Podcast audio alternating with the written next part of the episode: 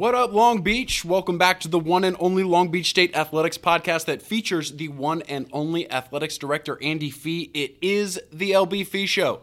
As always, it's hosted by the562.org, which is myself, JJ Fiddler, and to my right, my co-host, Mark Garabasio.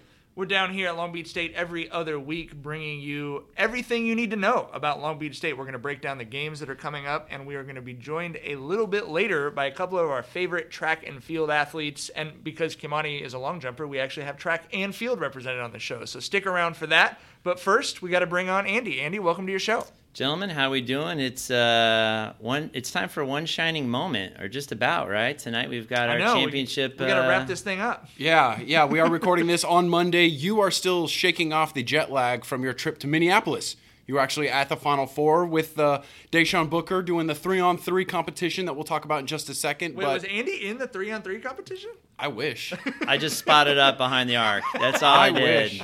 No defense. But you were at the epicenter of the NCAA this week, and I think that as a member of the institution, I think that's really cool. And you're not the only one, right? A lot of athletic directors from around the country travel to the Final Four. All over.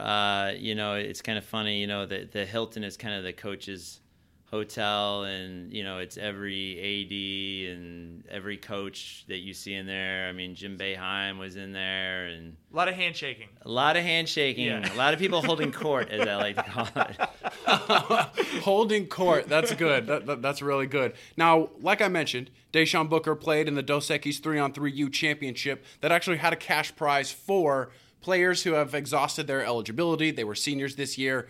But get them in there one more time. Get them in a situation where they can play in front of their fans. And they got an incredible chance to do that. Andy, try to paint the picture of what this thing looked like. Because they played it at the Minneapolis Mall of America, right? That's right. So in the Mall of America, which I had never been in before, and it's just immense. Literally day one, I think I got lost twice because it's just one turn after another.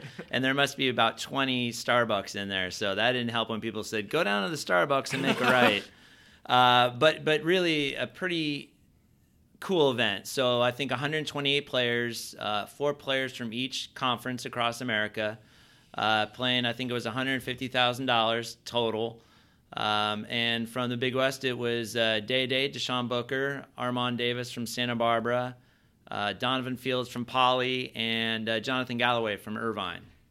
That's really cool. I really like that because it kind of is the most level playing field you could possibly find in college basketball, right? Like you would assume the Big East, ACC, maybe the Pac-12 could get in there with some talented guys. What was the championship? The Conference of America versus Our Lady of Perpetual Guilt? It felt like that. And so the champion was the Colonial Athletic Conference, so the Colonial, and they beat the West Coast Conference, WCC. But it's a really unique event. So it's 3-on-3, 1s and 2s, 2 points from behind the arc. But it's kind of street ball. It's really high energy. They have a DJ playing music the whole time. They're not calling a lot of fouls, a lot of pushing, a lot of pulling. I was really hoping to see Book extend his NCAA free throw performance. But well, yes, but I talked to Day-Day after one of the games, and I actually said, this really doesn't fit your game because initially I thought it would, right. But because they don't call fouls, right. It does you no good. So I was like, I guess that doesn't help your game. And he's like, no, not what I thought. And, there's a 12-second shot clock. So, the first day, there were so many shot clock violations because guys were hanging on to the ball. Right. But really fast plays, game to 21, first team to 21, or whoever was ahead after 10 minutes. But it was in the Mall of America. Great setting. It was in this kind of rotunda, multi-level mall. So think of your average mall where you could look down, but 4 levels up. And it kind of felt like the...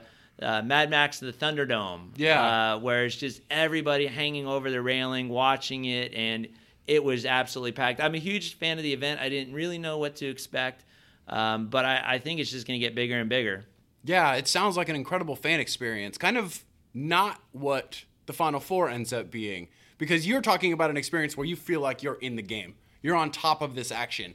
And then at the Final Four each and every year, whatever airplane hangar they decide to rent that season is going to host the last 2 games of the greatest tournament of all time. And it always feels so weird because it's like the best, worst television sporting event in the world. Yeah, it's to be honest, I guess when your team's in it, it's obviously unbelievable to be at the Final Four. But for somebody whose team is not in it, it feels really detached because these stadiums are so big that even if you have decent seats, you feel really disconnected from the game. And I can only imagine if you're sitting in the upper deck, it's like watching ants. I mean, really, you watch the video board more than you watch the court. So it's a little weird in terms of the emotional connection you have to the game. But obviously, it's a huge moneymaker for the NCAA, and they're not going to go away from these gargantuan. Oh, definitely not. Shout out to Rob Clark, I don't know what you'd call him in relation to this podcast, the spiritual godfather of the podcast or something. But Rob tweeted a picture, and he was like, "Here's the court. I swear there's players down there." Completely. You better bring your binoculars to a basketball game. That sure does not sound right. Well, in the fan experience vein, you know, there's obviously all this talk about the fan experience in all college sports, but those ones where the fans are a little bit closer, your basketballs, your men's volleyballs, there's kind of a responsibility on the universities to control the environment. Like at a Final Four with that many people, it's like security, right? Like that's the biggest event. People are ready for that.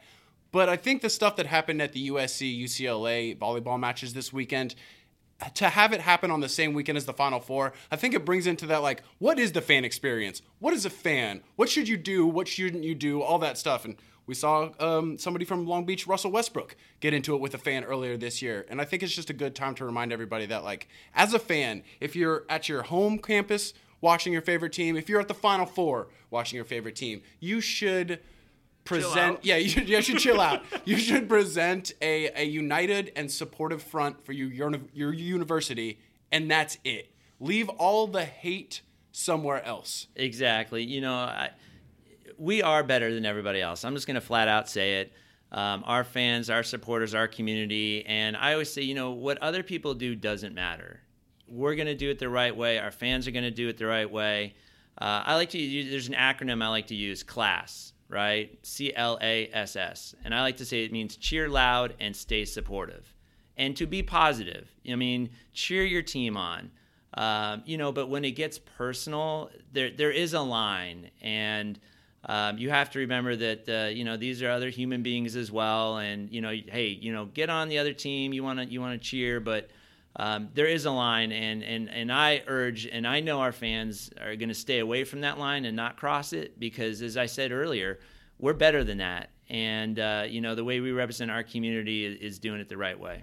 All right, let's talk about the big, huge week for Long Beach State sports, starting obviously with the No. 2 Long Beach State men's volleyball team. Haven't lost at home in a couple years. And they're going to be hosting a team that has not lost at all this year, as No. 2 Long Beach State welcomes No. 1 Hawaii to the Pyramid Friday and Saturday at 7 p.m.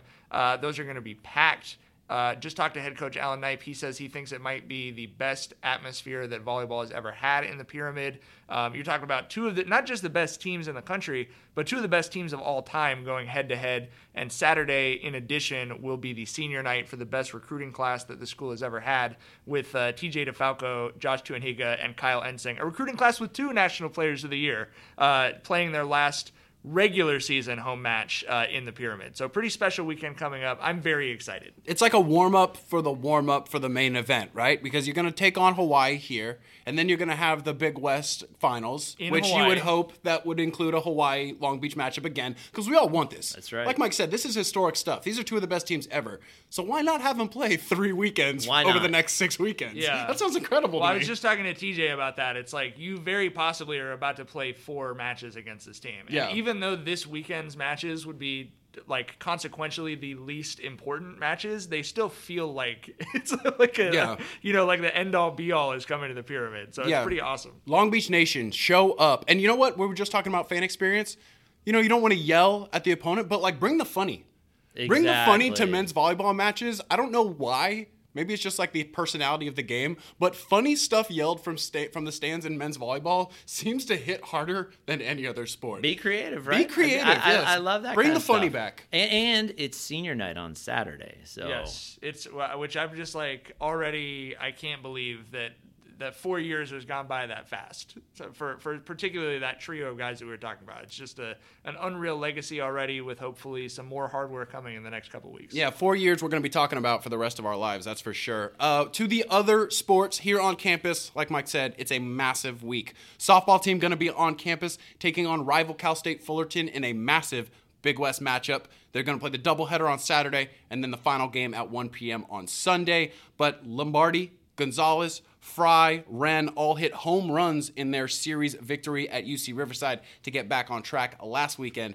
And Wren is now second in the Big West with 36 RBIs. So the Beach hoping for a big offensive week. And Cal State Fullerton puts up some numbers too, so there could be a lot of runs scored in that series at the LBSU softball complex this week. On the Big Diamond, the Dirtbags are back at Bowl Diamond at Blair Field this weekend, taking on Cal State Northridge. They did upset number 5 Arizona State last Tuesday, 14-9 on the road, but it was one step forward, three steps back, because then they got swept by UC Irvine. Number 19 Anteaters take that one in Big West action. So trying to get right. This is their first home conference series, so the Dirtbags hoping that some home cooking can settle their stomachs a little bit right now. Beach volleyball team number 9 is hosting number 2 USC on Thursday at 1 p.m. It's going to be a tough week for Long Beach State. They've got USC as well as Cal is going to be at 11:30 a.m. on Friday. Yeah, Long Beach State already lost to USC 3-2 last year. That was a great match, so hoping for a little bit of revenge. But yeah, that's tough. USC's very good. Stacking up ranked opponents, kind of like the Beach State's spring schedule idea. Yes, for sure. They're playing a murderer's row again, for sure. Women's tennis had a great week. Just want to mention them. Zara Lennon won all of her matches and wins over UC Davis and Fresno. And we're about to talk track and field. The men won the Big West Challenge title at UC Santa Barbara. That's not the Big West Championship. That's the Big West Challenge. Big West Championship coming up later this month. But yeah, the men won that thing, and the women finished second. So track and field in Long Beach, as you will understand right now, very healthy. It's been a good year so far. One programming note, the men's volleyball Final Four that is happening in the Pyramid May 2nd and 4th. We've been notified by producer Roger and Andy is basically sold out. So if you want to go to that, you need to call the box office here, 562-985-4949. Get yourself on a waiting list. As potentially more tickets become available or something else, you might be able to still get in. You should try and do that. It's going to be a pretty unbelievable event, and we're pretty fired up for it. Now, as we bring on our special guest, I just want to remind Long Beach State fans about the 562.org and all of the coverage we've been providing for you crazy Long Beach State fans. We've got a daily newsletter. We've got highlight videos, previews, recaps, photo galleries, and Twitter updates from all of your Long Beach State action. All right, we're going to welcome on our first special guest. She's one of the best female sprinters around and was also an NCAA qualifier last year after being part of that Big West champion 4x1 relay team. She hails from Canyon Country, California. It's Azaria Hill. Azaria, thank you so much for coming on the show. Thank you. Thank you for having me. Are you excited? Are you nervous? You look like you're a little bit nervous. I'm a little nervous. Okay. I know. We don't give enough attention to track and field, and this is obviously a city where it should get more attention than maybe any other sport. So thank you for being on the show, first of all. Thank you for having me. And we just want to talk – I think we want to go behind the scenes a little bit, because you particularly, when you run a 100 – people see you for like 12 seconds, hopefully 11 seconds, maybe 11 and a half seconds. And I don't think people understand how much work goes into that 11 and a half seconds, right? So can you break down for us and for the listeners, what would a typical training day be like for you to prepare for that race? Oh, a typical training day, it all depends on the day. You know, my coach has everything structured so that each day we're working on something different, whether that's speed endurance or speed or technique or something like that. So on a typical day for like a sprinter, we'll do, 120s or like 80s and, do buildups and stuff like that. So that just helps with our speed and just our form and our technique. And there's just some days where she just focuses strictly on drills and just learning how to run correctly, because, one little misstep or not correct form can be all the difference in that 11.9 or 12 flat. And, hundredths of a second mean everything in, track, not with not with just sprinting, but, you know, with longer distances and all that stuff. By she, you're talking about Coach LaTanya Sheffield. Yes. What type of coach is she? Because she obviously, I mean, she has done it all, right? She's seen it all. So are you guys just trusting her 100% all the time? Oh, Coach Sheffield, she's great. So for me and all the other athletes, yes, we trust in her 100%. You know, I feel like a part of, you know, performing well and getting better is trusting in the process and trusting in who you're with. And Coach Sheffield, I feel like, has definitely all the accolades and has definitely been where some of us want to go and are going and stuff like that. So I feel like she's like the perfect coach to help us get us to what we're trying to accomplish. So, you know, she's been there as far as being an Olympic coach, being an Olympian, you know, being a college athlete herself, and just she's been through it all. So it's like she knows how we're feeling and what we're going through when we feel a certain type of way or when we get what we call booty lock, which is like kind of like cramping in your butt area, if you don't know what that is. It's not in your thigh, right? Right, it's right, yeah. Right. It sounds like the next big dance move. Right. It's the dance you don't want to be doing after you've been running. Exactly. For sure. So, you know, she knows where we're coming from and what we're feeling, so she can better cater to our needs and what we need to fix and stuff like that in training. I mean, I absolutely love her. I mean, I think she's one of the best assistant coaches I've ever been around in any sport. I got a chance to see her with you guys up at NCAA's last year, and it was just obvious you guys were all having so much fun. I mean, it was like, you know what I mean? It was just like, we're here, we're making history. I don't think the school had ever sent a women's 4x1, which is crazy. That was amazing. It was fun. Yeah, and now you're back. You get to try and make more history. How excited were you to, I mean, anytime you're at a university and someone says you're part of the first time this has ever happened, that's got to be exciting, right? So how excited were you to come back this year and try and make more history? Oh my gosh, after that experience, it just made me more excited and more ready to just get the season going for next season and trying to accomplish the same thing, if not better. And it definitely was an amazing opportunity that we got to receive with Coach Sheffield by her side and stuff. And I feel like it was kind of like a cool like gift to kind of like give back to our coaches with winning conference and with going to nationals, because all three of our coaches lost their moms. And so like it was kind of, I don't know, it's like a good thing. It was an emotional year, and it was nice to end it in a celebratory kind of a way, right? Yeah, so it was just nice to just get that opportunity and be able to like kind of bring that back and be able to share that with, you know, my teammates, and, you know, just bring three returning back on 4x1 so that we can, you know, make it happen again. So. Well, speaking of family, you have some very interesting family ties. Both your mom, Deneen, and your dad, Virgil, are both former Olympians. They competed in the 1984 Olympics here in Southern California. They're just Olympians. Yes. There's no such thing as a former Olympian. I guess that's true. We get killed on that every time we say that. It's like being a Marine. If you're an Olympian, do your parents ever point that out to people? No, they're very humble about you know, being Olympian, so they don't really even mention it at all. So it's like, well, then I'm going to stop calling myself a former athlete. How about that? That's got to be amazing, right? Like at what point in your life do you remember it clicking that, oh my gosh, my parents did something that like very few people in the history of this world were able to do?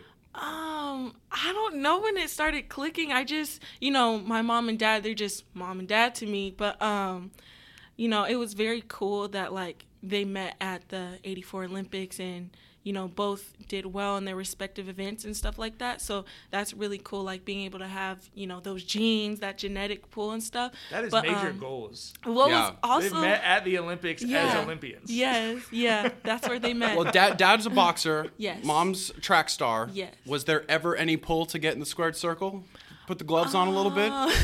I never thought about the boxing, but maybe my dad, but I never thought about that. I mean, as long as I can remember, I knew I always wanted to, like, just run. But my parents never pressured us into doing, you know, any sports or just to go into that. They just wanted us to choose what we wanted to choose. And I also think what was cool about me going here, because I hadn't thought of Long Beach State, somehow we got in contact with the coach, and my mom knew Coach Sheffield because they ran together. And so, like, it was a cool experience, and I was like, oh, this felt like home. And, like, she just reminded me of my mom and, like, a lot of the things that she did and with my aunt and stuff. So it's, like, it was really cool. It's like a reunion type thing. Yeah, that Hill family circle. It's a tight circle. Yeah. Keep that thing tight. Tight and very talented. Yeah, very talented, for sure. Azaria, thank you so much for coming on the show. We really appreciate it. You know how important these next few weeks are, so obviously, best of luck. Thank you. Thank you for having me.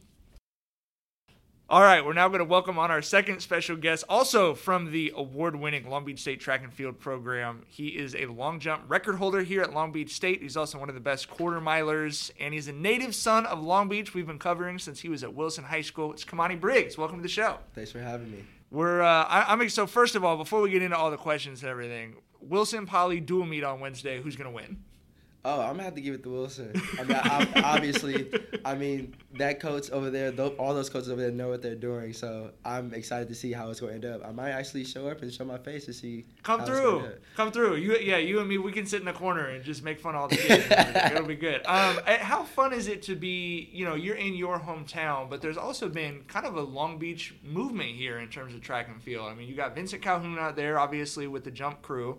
And then Holly Harris is over here. I think she's your sports information director, who's also a Long Beach girl. How fun is that, not just being in your hometown, but having that hometown feel with the people around you, too? Oh, it's great. I mean, we all grew up basically in the same area, competing about the same time, obviously the same sport. And it was just a really good feeling. It just shows how everybody in one community can just still come together and still be a part of one team, no matter what the case may be. Like, we all have our different directions of how we get to places, but, I mean, we all have our pit stops where we can connect with each other, but it's very, very home-like area, and the fact that we're all in the same area makes it even better. Do you have any favorite memories from growing up here in Long Beach? Any hangout spots? Honestly, my high school hangout spot was the Pike, and it's not like what it is now. It's more of a shopping outlet now. You can say that, but the Pike you grew up with is not like the Pike that I grew up with, which you would not have wanted to have hung out at. Definitely not. I mean, it took me a minute to realize that there's a part at the Pike area where it used to be a roller coaster. Yeah.